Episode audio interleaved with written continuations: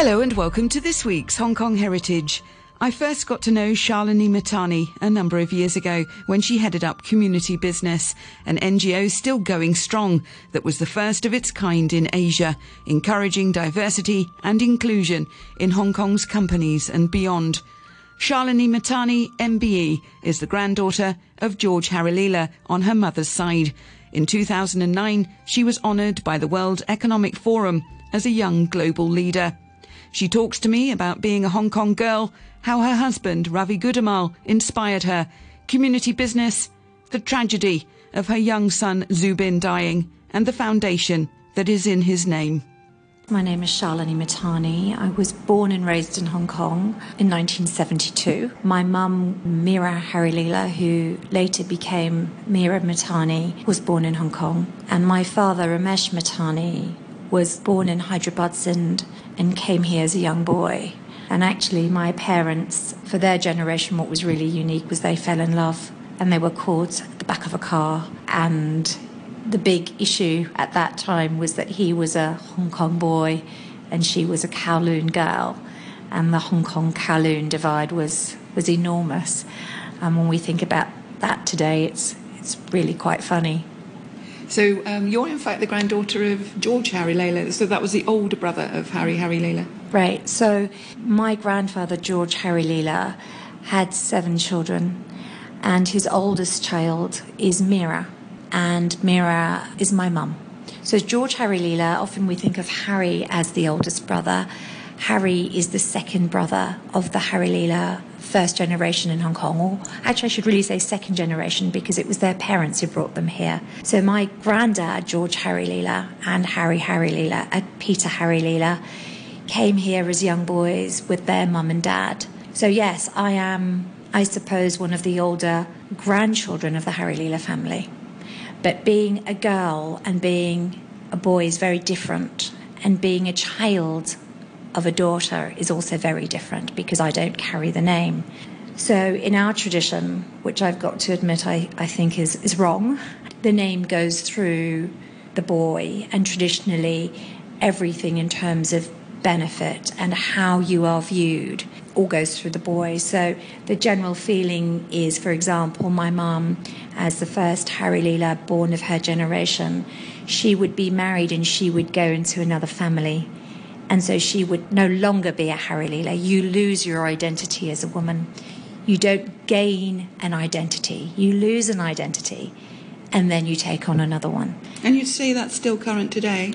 Absolutely. So I would be one of the only Sindhi girls I know, or girls of Sindhi origin in Hong Kong that I know, who have retained their surname, their maiden surname and initially that was frowned upon, but it is what it is. And I think it's, it's I think it's a big ask to, to change your name anyway, but I think it's a big ask if families that come from very conservative cultures choose to bring up their children in more liberal cultures and then expect their children to adopt the kind of more conservative values. So, yes, it, it's very interesting. I do think the Sindhi family structure, um, like I said, is very patriarchal. I married a man who was very liberal. We fell in love. And his family has also been in Hong Kong a very long time. In fact, his father grew up in Shanghai and had been out of India a generation longer than my family. And his mum was a working woman and educated, went to university. Whereas for me, born in 1972. I went to university in 1990, and both from the Harilela side, which is my maternal side, and the Mahtani side, which is my paternal side, it was a very big thing and something I fought for many years to to get. That's interesting because I've known you as the the founder of uh, community business. So it's all about diversity and inclusion. You've got an MBE for your work for the Hong Kong community. You've now got the Zubin Foundation. And so I didn't realise the actual personal side of that. I thought perhaps, uh, you know, you were already ahead, but I suppose you had to fight all of those battles yourself. I only realised at 13, so until the age of 13, I think growing up in an ESF school, there was massive amounts of discrimination in my day. I think being a brown child, I was definitely treated differently. I remember in um, Form 3, as it was called, my history teacher once said to me, we were talking about aspirations, and I said, I'm going to be Prime Minister of India. And he laughed and he said, No, Sindhi girls just get married. And he put me right in my place. And I had a teacher at the ESF again at age 13 called Mrs. Baskin. And she had a massive impact on me because she put terminology in my head like racism, chauvinism, feminism, equality. And those words, for the first time, I realized what I had seen in my life was wrong. And that there were words that described them.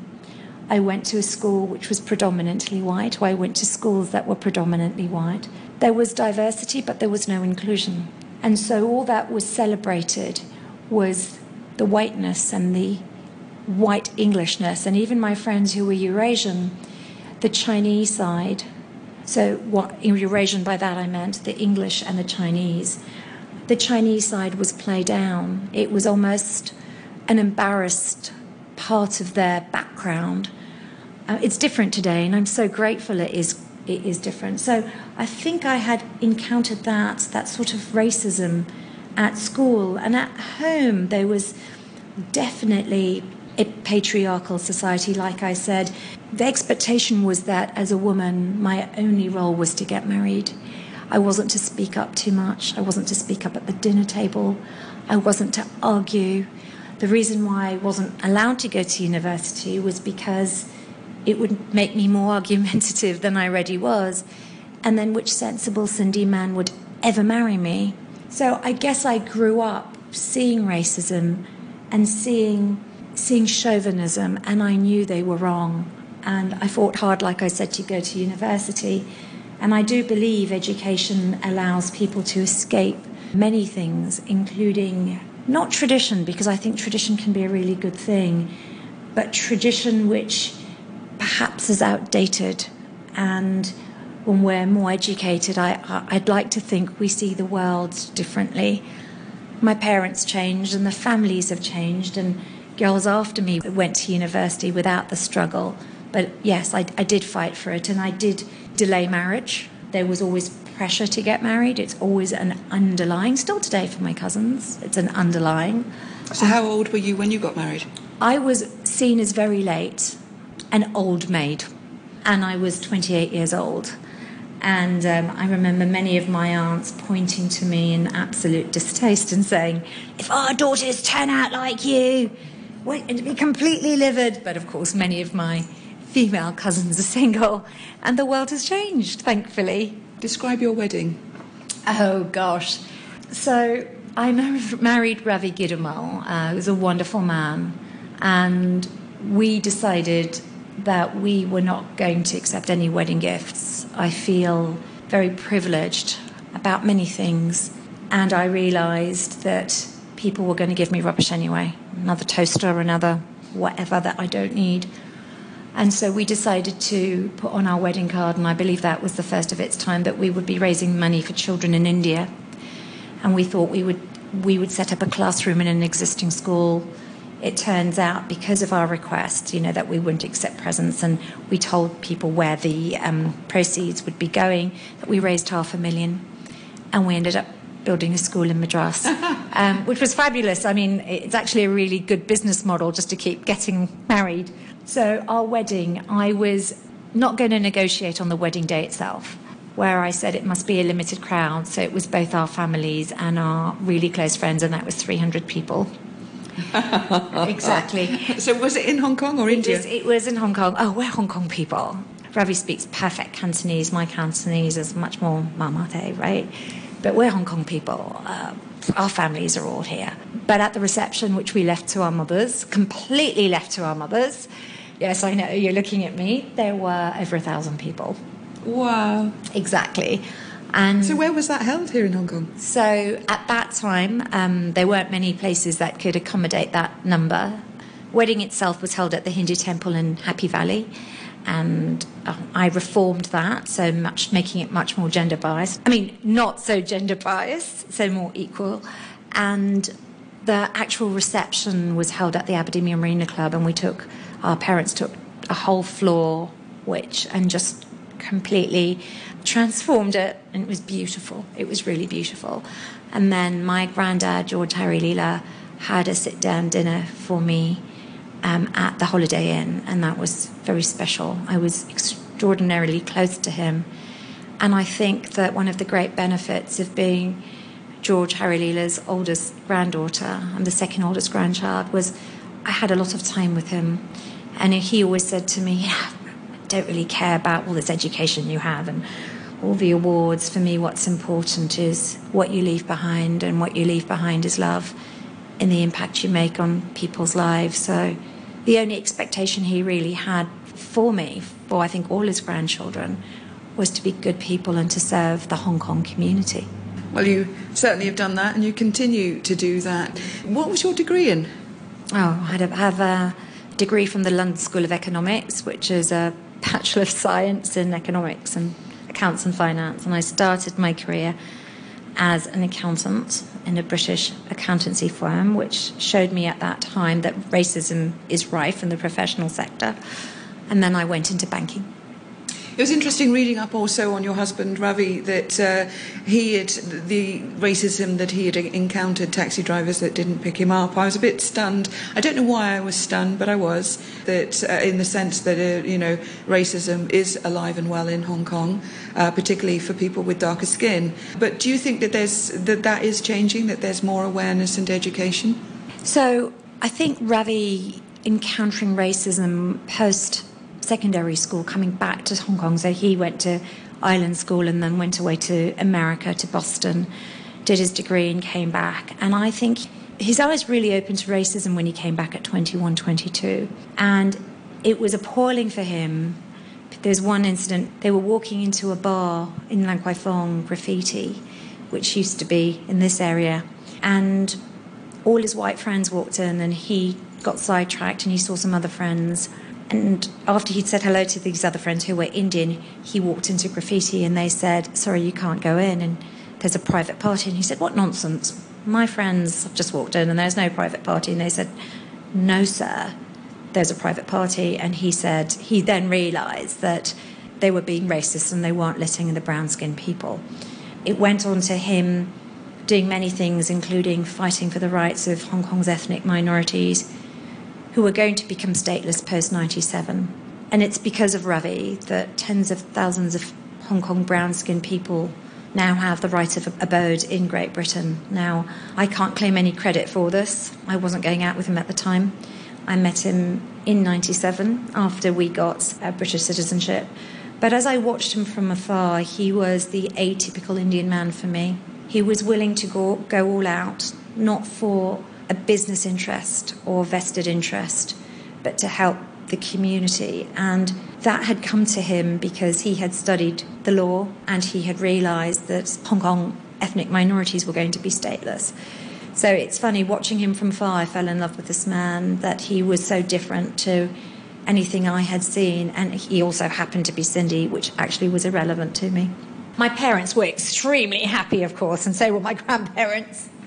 I mean, you had quite a financial career for a number of years, and then you created community business. You know, community business was a very important part of my life. I walked away from banking, and actually, it was a, a very big decision for me because in Hong Kong, I think one sees their own value, sadly, by how much they earn, and you go from earning well to earning nothing.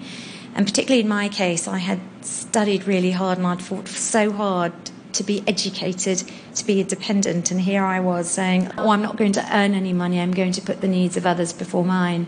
So I set up community business because I understood how companies worked, but I also understood how flawed they are, particularly around engaging their workforce on these issues and dealing with these issues. So, community business is a not for profit in Hong Kong. It works with the largest companies in the world.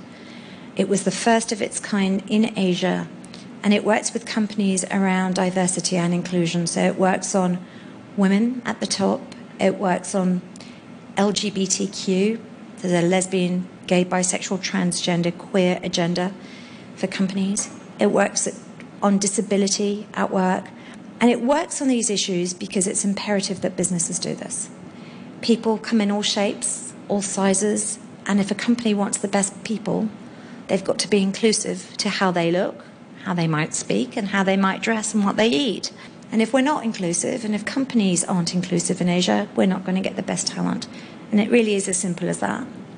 And of course, with ethnic minorities here in Hong Kong, you'll have some that have been here for any number of generations, like yours, and then you'll have people who've come in, say, in the last 20 or even 10 years from Pakistan, Bangladesh, more recently. Now, in terms of education, of course, it, it, goes right down to kindergarten in terms of Chinese education, where people are already stymied at the outset. Yes, so the ethnic minority community of Hong Kong is very varied and often we try and homogenize. And it, it's wrong, it's unfair, but it doesn't reflect what the community is. Like in any community, there are those who have and those who don't have. Like any community, there are those who access public services more than those who access private services.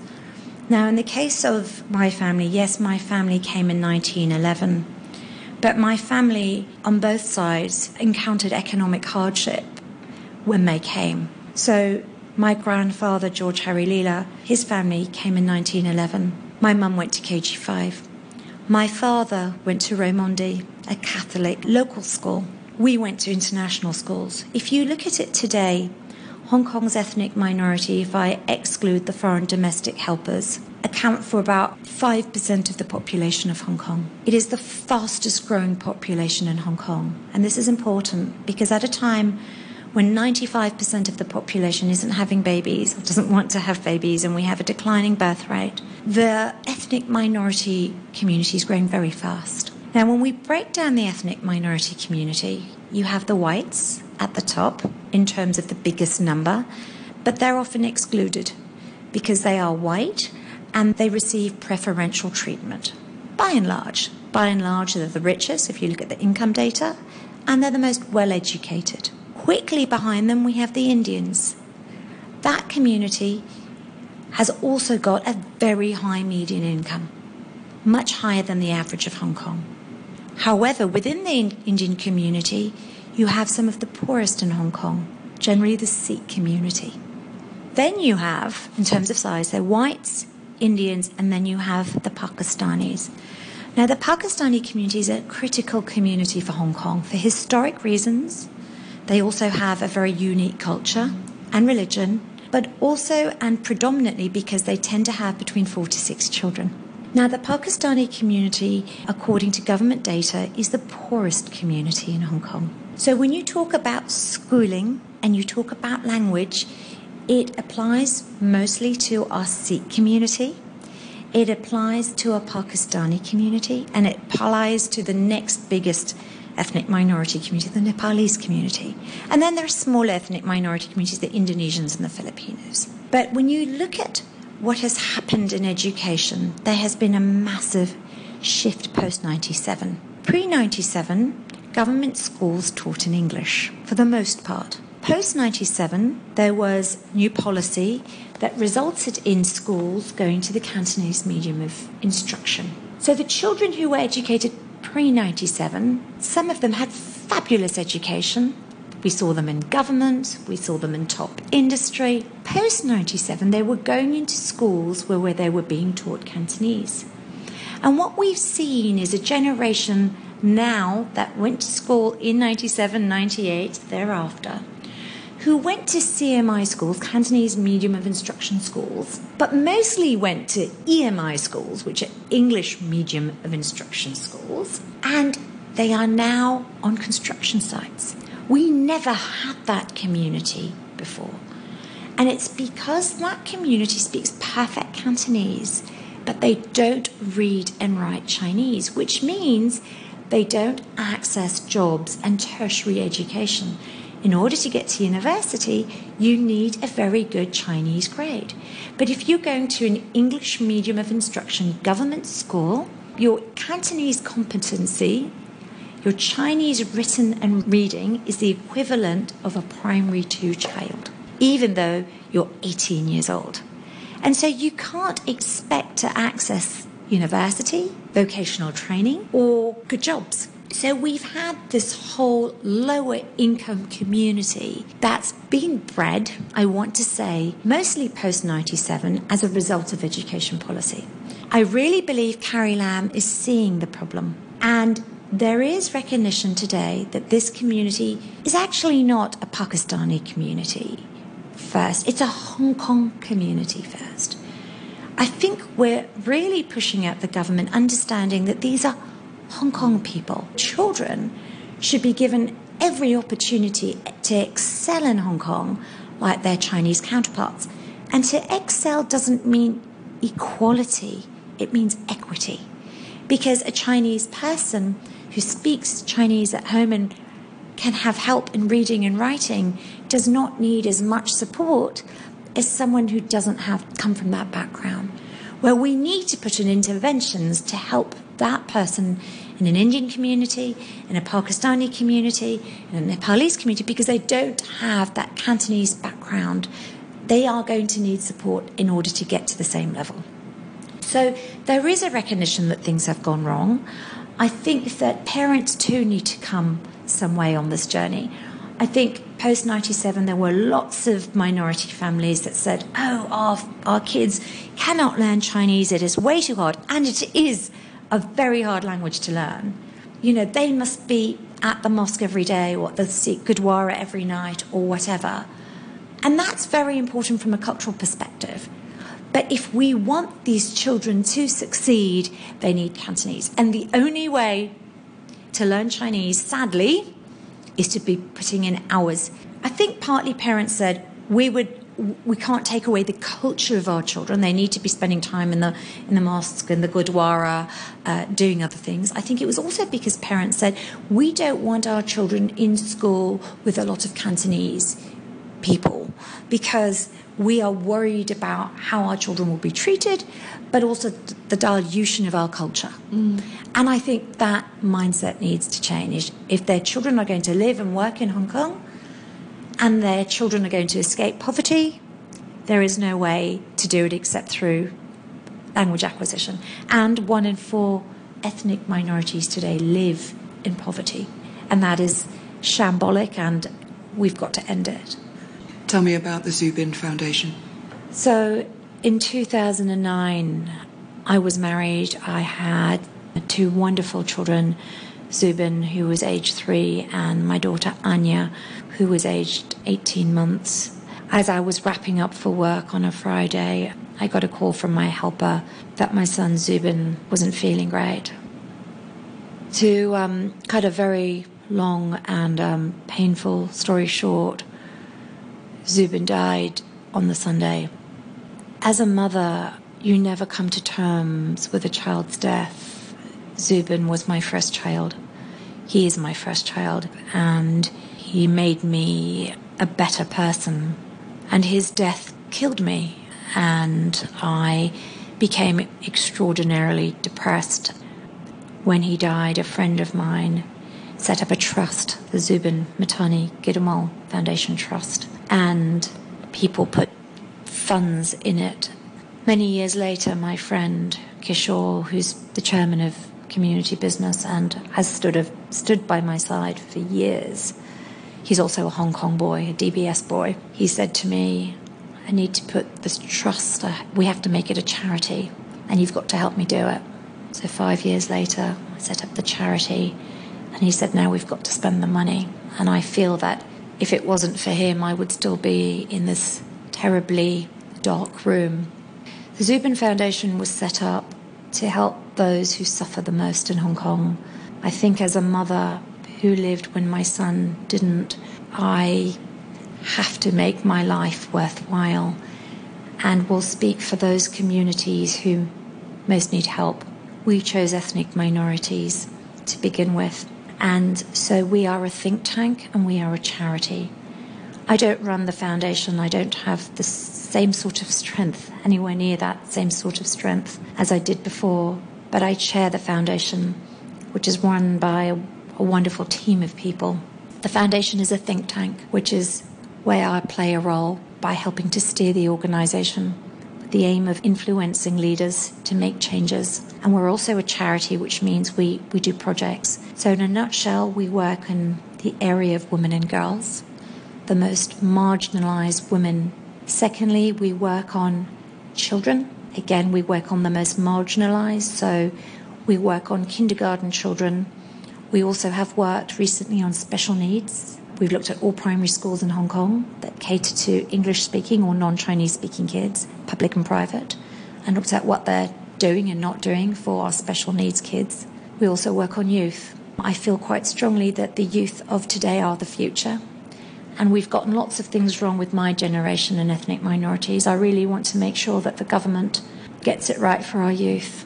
And so we've got a program that's been kindly funded by Ming Lau that looks at what 250 ethnic minority disadvantaged youth think. And we've got a program for the top 25, nurturing them and mentoring them. And I, I think along the whole ethnic minority spectrum, what we need is change. And the way to influence change, as we know from community business, is to get to leaders. And through an initiative called Diversity List, which we've gone out to all the minority communities and asked them to submit names, get self nominations. People who self nominate get screened and they get put on a list. And we put to the Hong Kong government since 2016 a list of Hong Kong's most amazing ethnic minorities. And we say to the government, please include them in government committees. And the rationale is quite simple. If we have problems in education, we have problems in employment, we have problems in access to social services. We have problems in our hospitals. And we ask the question who's making decisions on government committees about these individuals? And we notice that less than 0.3% of members of government committees are Hong Kong's ethnic minorities. Well, therein lies part of the problem.